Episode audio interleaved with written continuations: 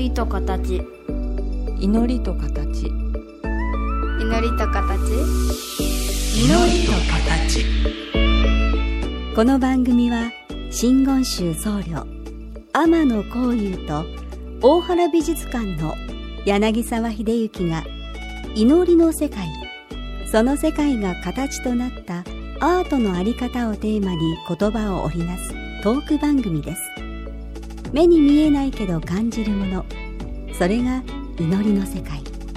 その世界が形に転じたアートの世界。全く別分野で活動する2人の少し不思議で面白深い問答にお付き合いくださいませ。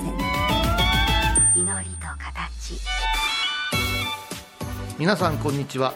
祈りと形の時間がやってまいりました。お相手は真言宗僧侶天野幸雄と大原美術館で働いております。学芸員をしております。柳沢秀幸です。どうぞよろしくお願いいたしはい。ます、私も構造寺で働いています。あのこの番組こういうさんがあのデジタルデータをちゃんとねあの、インターネットを通じて普通にコンピューターでね見れるようにしてくださってるんで、結構ね、はい。アート関係の皆さん聞いてくださり始めております。ああそうですか。それ嬉しいですね。ただリアクションはまだ何にも返ってきません。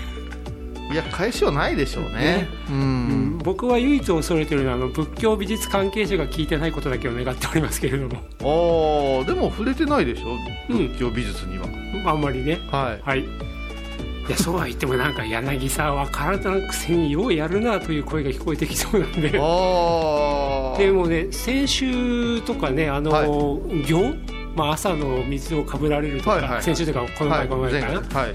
あのそういうお話を伺ったらやっぱり皆さんもああそういうの全然聞いたこともないし、はい聞く機会もないから面白かったって言ってくださいました。あああまり言わないですけどね。ね。で今日もそういう方向で行きたいんですけどいいですか？寒い方向ですか？うーん寒くない。あ寒くはない。あのハイボーズ的に言うと今週のテーマはコスチュームとかいう感じですね。あそうですか。ハイボーズ的ハイボーズっていうのは私がやってるうん あのバラエティーな方な あの仏教番組ですね。はい。あちらがバラエティだとこちらは何なんですか？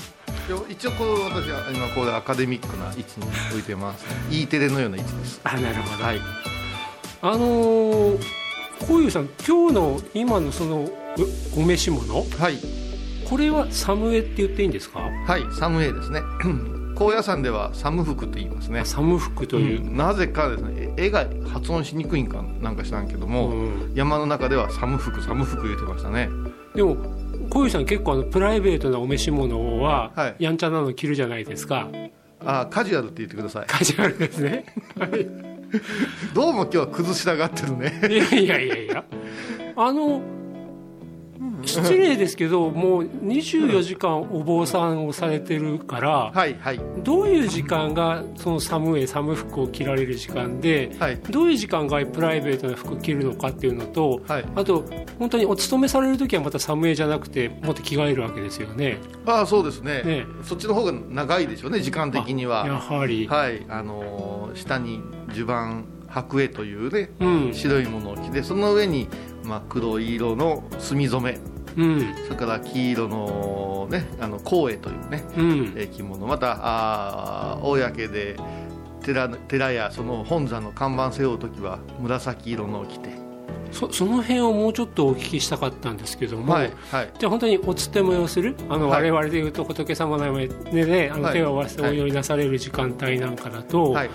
あのその時でもその局面によってお召し物って変わるんですか？変わります変わりますで今本山の看板を背負ってっておっしゃったけども、はい。その違いをちょっと教えてもらっていいですか？あのーまああのー装束言うんですけどね、専門的に言いますと得体あーという言い方をします、はいえー何々の得体でお願いいたしますとかね。ほうほうほうただし書きに得体は何々って書いてるんです。要するにドレスコードみたいな。そうです得体というのは、うん衣という字を書いて、うん。帯と書くあなるほど。衣帯。うんうん。で先ほども申しましたが白色の白衣襦袢というのは変わりなくはい。その上に着るものですねこれがですね例えばあ初心の行者さんで、うん。えーまだまだ駆け出し、まあ、高校生あたりはですね、うん。えー、うつおって空衣と書いて、うん。えー黒色木綿の黒色と決まってる、はい。はい。真言宗の場合ですね。うん。でそこに白袈裟、まあ、あの一休さん的な 感じのああ袈裟をこうはい。つけます。それから女法へ言いましてうん。黒色の着物は一緒なんですその上に袈裟をつけるんですがその袈裟が、あ山吹色とか黄色の、うん。こう左肩掛けになってる斜め着の、あけ袈裟切りの袈裟ですな、はいはいああはいいう格好になっていくとか。えっていうことは形が変わるわけ？形も変わりますね。えーえー結局ねお袈裟と衣は違うんですよ。はい。衣の上に袈裟をつけるんですね。はい。ですからこの袈裟が正式には大英言ってうん。大きい袈裟衣と書くんですが、うん。これはもう本当に動きづらくて大変なので、うん。正式な時とかになってうん。これをこうちょっと略式していったりしたものが結構多いですね。なるほどはい、ねはい、なんかイメージでいくとあのお相撲取りの方が、はい。あの幕下以下だとみんな普通の色の同じ色のまあ締めててで関取になるといろんな色のはけられるけどなんかそういうようなそうですね。修行の積み方によってもちろの差が出るわけですのね。年齢と相違っていう位があって、うん。まあ、うちなんかまだまだ緩い方なんですけども、うん。あ比叡山の天台宗さんあたりは、うん。ものすごく細かく決まってますからあ、本当、うん、それで、まあ、真言宗にもたまにいるんですけど、おいおい、場違いなの、一つぞあいつっていうのは、うん。影に呼ばれて怒られますよね。うん。あそうなんですか、怒られます、何をしとんや言うてね。うん。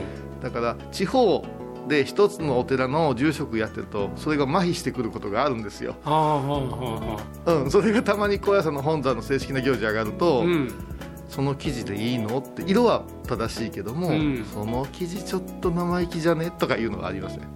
なるほどね、はい。だから、うん、何か今日はこういう機会だからっていう何かの、まあ、出来事とか、うんうん。今日のしきたりのグレードとか、そういうのとは別に、うん。もうその方のキャリアの積み上げ方によってあそうそれはあるけれども、うん。基本的には何とかという法要っていう、うん。法要の種類によって大体着物あ決まってきます。なるほどね。それに伴って法話の時布教師の着物も決まってくるし、えーっともっと言えばお葬式に着る着物とはい、晴れの日お祝いに着る着物が一緒に見えるんですけども、うん、実を言うと下着から全部変えてるんですよ。なぜかというと祝辞とうん。それから意味ですよね、はい。それに同じものを着るべからですからあー例えばお葬式がに勤めてきました、うん。お昼からはあー安産のご祈願ありますよ。言ったらうん。下着全部脱いでうん。水かぶってうん。そして全然違うお祝い用のやつを着てうん。拝むとかいう、へえじゃあ変な話小遊さんも今例えばそのなんだ？お葬式に行かれた場合とか、うんそういうのがあるんでしょうけど大体ルーティンでうん。何パターンぐらいあるんですか、むちゃくちゃありますよ。めちゃくちゃあるんですか？あの生地もあるし、うん。それから小屋さんなんか年中同士で木綿の場合もあるし修行中は、うん。それから今は春春秋物と夏物とうん。それから冬物という着物の厚さですよ。それから木綿やそれから麻うんそれから羽舞台ですね、はい。うん、こういうシルクですね、うん。こういうものも使い分けがあるから、うん。結局ねあのよくあの同業同士ではあの着替え商売なんて言ってう、ん。本当に着替えて畳むのを早くせんと一日終わるぞっていう。忙しい時なんか大変ですよね。そうですね。それから結び方が独特なのでうん。これを頭の中に覚えてうん。やっていくと。か、あのもちろん暑い寒いに対応するうん。機能面っていうのもあるとは思うんですけども、うん。今伺ってると素材麻だったりはい。絹だったりとか、やっぱりその素材はその機能面というよりかはまあちょっと暗いとかうん。用途に向けて変わる感じ。そうです。木綿と絹あ木綿とですね。えっ、と朝いうのはあの普段の行を自分の行をするときにが多いですね。うん。で弘法大師空海様は朝を好まれたなんて言ってうん。言いますね、うん。だから朝はまあやっぱふ昔からというか火に強いんですね。はい。ですから、まあ、今河川が全盛ですけど、うん。私の方は河川のものほとんどなくてうん。おごまをやりますので、えー、フォーマーの時はこれとか決まってます。なるほどね。でも先ほどあのいろいろな結び方とか、はい、あるいはそのこういう法要にはこういう衣装、はい、とかっていうのはどの段階で学ぶんですか？そういうなんとか論とかあるんですか？いやいや、えー、っと私はもう生活の中で3年生まで高校の時に、うん、あの先生ああいう色の着てるなとかあこういうことをやったらああれ着れんねんでぐらいの、うん、正式なあれは私はなかったですね。あ本当？はい。それである日儀式が終わったら今日から君らはこれやでうん、あんたらこっちやぞっていうのは決まってきて、うん、徐々に分かってくるんですけどね、まあ、こういうさんの場合高校からまあ高野山がやれて、はいはい、まあその高校3年間でなんとなくまあ覚え始めてそうですね。そういうの教則本とかないんですか？一応あるけど、読んで分かるもんでもないんですよね、ね。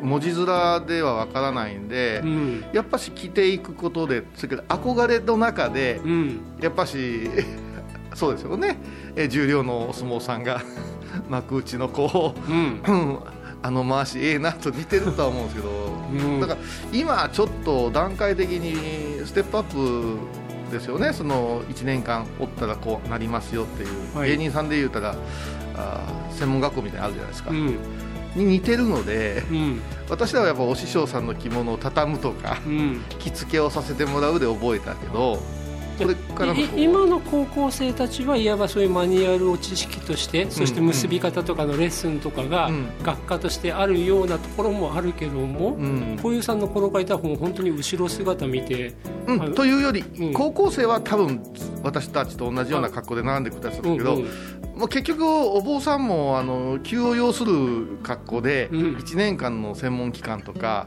半年のおこもりでまあ、一応行終わったよっていうことになるとそれは形としては終わるけどもこのここまでじっくり学べるか言ったらちょっと違ってくると思うので、ね、だからそこから自分でどんだけ勉強するかになるけど勉強させてくださいもなかなかなんで、うん、まあ先輩たちにちょっとずつ聞きながらやるんじゃないかななるほど、ね、はい。まあ、お召し物だけですっと話が広がりましたがここで1曲いきたいと思います「オーバー・ザ・ライン」で「ショーミー」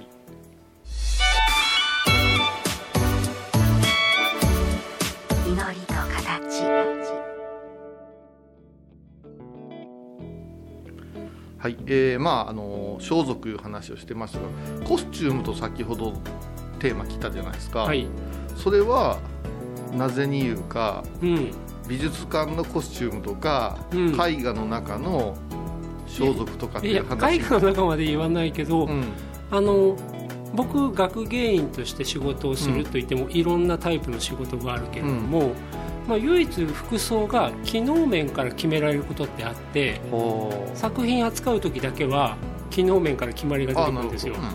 あの例えばもうね一番いいのはトレーナーとか、っていうのがあのここにボタンで前止めないから引っかかりどころがないとか、はい、セーターよりは、えーと、トレーナーの方が作品に売る時に引っかからないとか。毛が飛ぶしね、うん。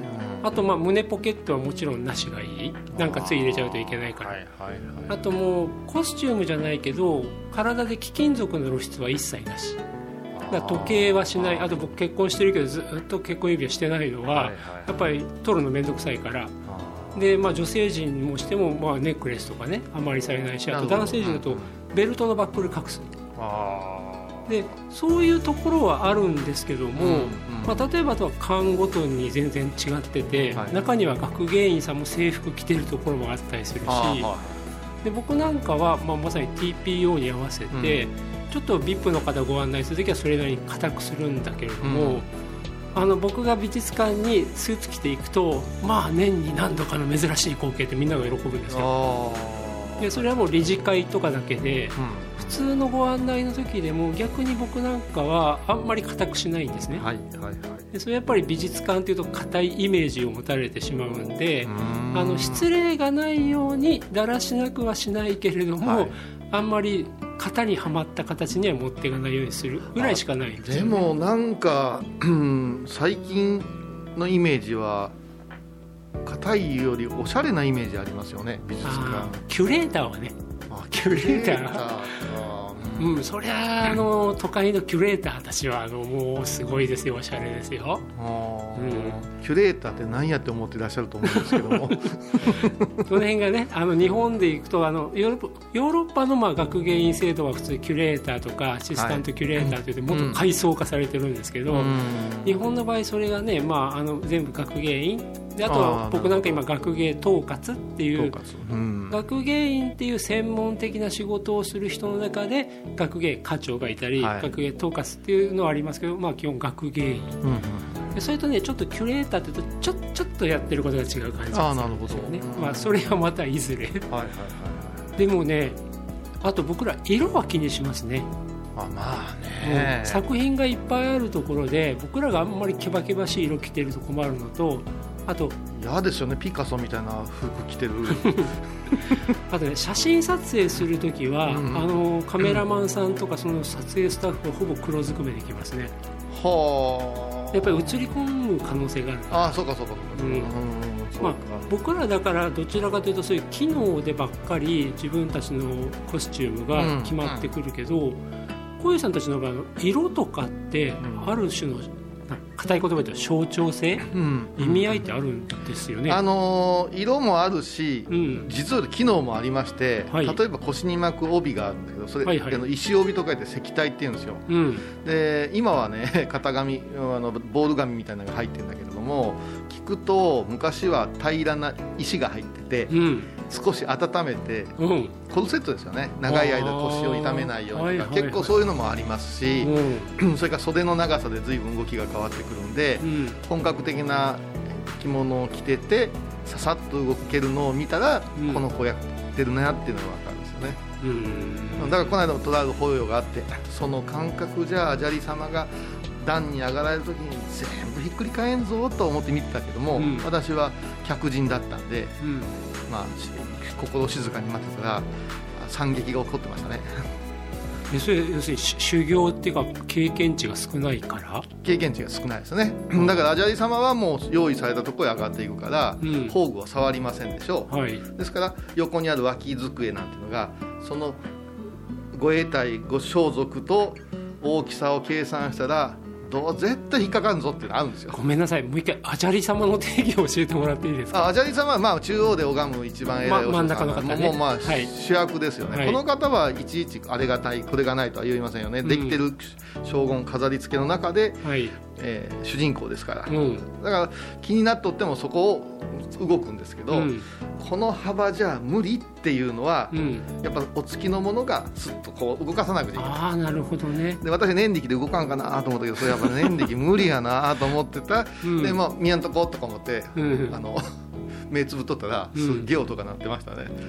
でもこれアジャリ様を務められるぐらいの方だったら、うん、やっぱり見た瞬間に細いこれ無理だとかって分かるわけでしょ、うん、そう。でも始まっちゃったらもうそれはやり直せない。やっぱしねいろいろアジャリ様のあの起点もあるとは思いますけど、まあ、その場面はちょっとひどかったですね。なるほどね、うん、であのー、色は、基本は黒ですね黒。うん黒、はい、まあ、前系の前周系なら紺色藍染めが多いですけど、うん、黒が落ち着くねって言いますね、うん。うん、それからもうルーツを言うたらやっぱし粉像へ言いますから、はいはい、いうのは粉ですよね、はい、えー、ですから、あのー、まあ、汗水垂らした人間の体液に染みた色が、うん、あ黄金色と言われていて、うん、これがあのお米ができる黄金と似てるっていうことでお釈迦様はあえてえー、黄色とか山吹とか、うん、オレンジに近い色を好まれて、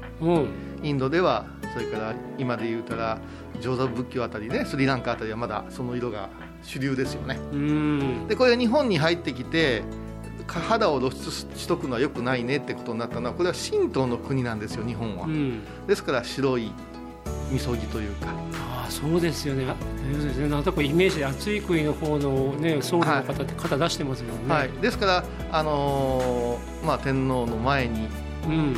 えー、参じておお祈りするときに肌で出たらいかんいうことであの平安様式の着物とがこう融合していって、うん、で黒は、うん、あの柳沢さんの専門になると思うんですけど黒の表現すごい難しくて、うん、青に転じたり紫に転じたり緑に転じたりするじゃないですか、はい、どうもその辺が黒を染め切らずに紫色を着用したんじゃないかいう説もあると、うん、それもうずば抜けても大アジャリ様というすげえ位になったら、うん、今度は日の衣を言いまして、うん、えー、赤というかオレンジというか何とも言えんあの色を高貴な色として着用される、ね、はい、なんかヨーロッパの美術なんかだと黄色とかは光そのものを表したりとか、はい、そういうなんかこれはこういう色はこれってあるけど。はい。あの仏様にもイメージカラーってそれぞれありますよね、はい、ありますありますあります、はい、それとあの皆さんが着られる服の色ってなんか関係あるんですか？あれやっぱあの五行から来てんじゃないかなってよく言われますね、うん、あの、うん、木下土金水の、はい、あの色からじゃないかなと、まあ、今風には風水的な、うん、色もあるかなと思うけど、私たちの光の色いうのは白ですね。あ白もそうですね、はい。それからまあお薬師様の色だったら瑠璃光です瑠璃光ですよね。はいはいでも瑠璃光ってイメージでいくと何レインボーカラーみたいなもんなんですか？いやいやえー、っと瑠璃光言うたらあのあのコバルトですね。あの色でいいんですあの色でいいんですけど、ね、あれはね私経験しましたけど水平線と空が一色になる時間ってあるんですよ、はい、明け方のこの、はい。はい、あの色ですね。ですからあの色を薬師如来様が背負っておられて、うん、それが西洋の医学のコスチュームに使われてるってすげえなと思います。まあどっかでねその辺はね手術がりますからね。時なんかねあの色ですから、うん、安心を与えるですね。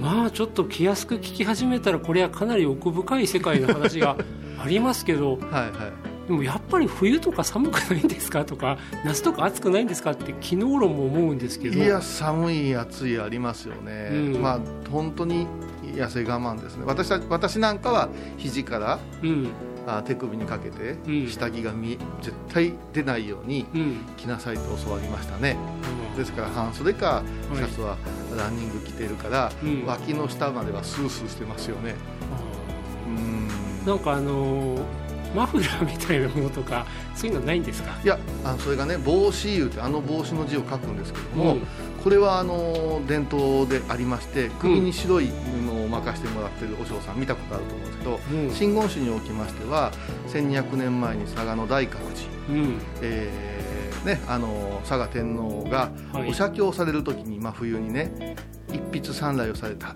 それは空海様の進言によるものでうん、で空海様責任を感じて、えー、宮中の石畳外で雪の降る中、うん、ご記念されたんですよ、うん、その姿をに気づかれた天皇が気の毒にあるぞ言うてあのご自分が着れられた白衣の袖を破って、首にかけてくださったいうのが、羽二重帽子の言われと言われてまして、これは私たちにとっては誇りなんですね。うん、まあ、天皇様からね。そうですそうです、だからいまだにそれは羽二重じゃないといけませんよってこうそう伝わってますね。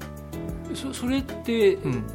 普段でも寒いから巻いちゃおうとか巻いちゃっていいんですか？いやもうこれはね普段でも高野山の明代って代わりで感情経過の代わりで私なんかお話しさせてもらう時は、はい、夏でもつけますから。あ逆にそうなんですそうなんですよ。いや高野山涼しいけどねって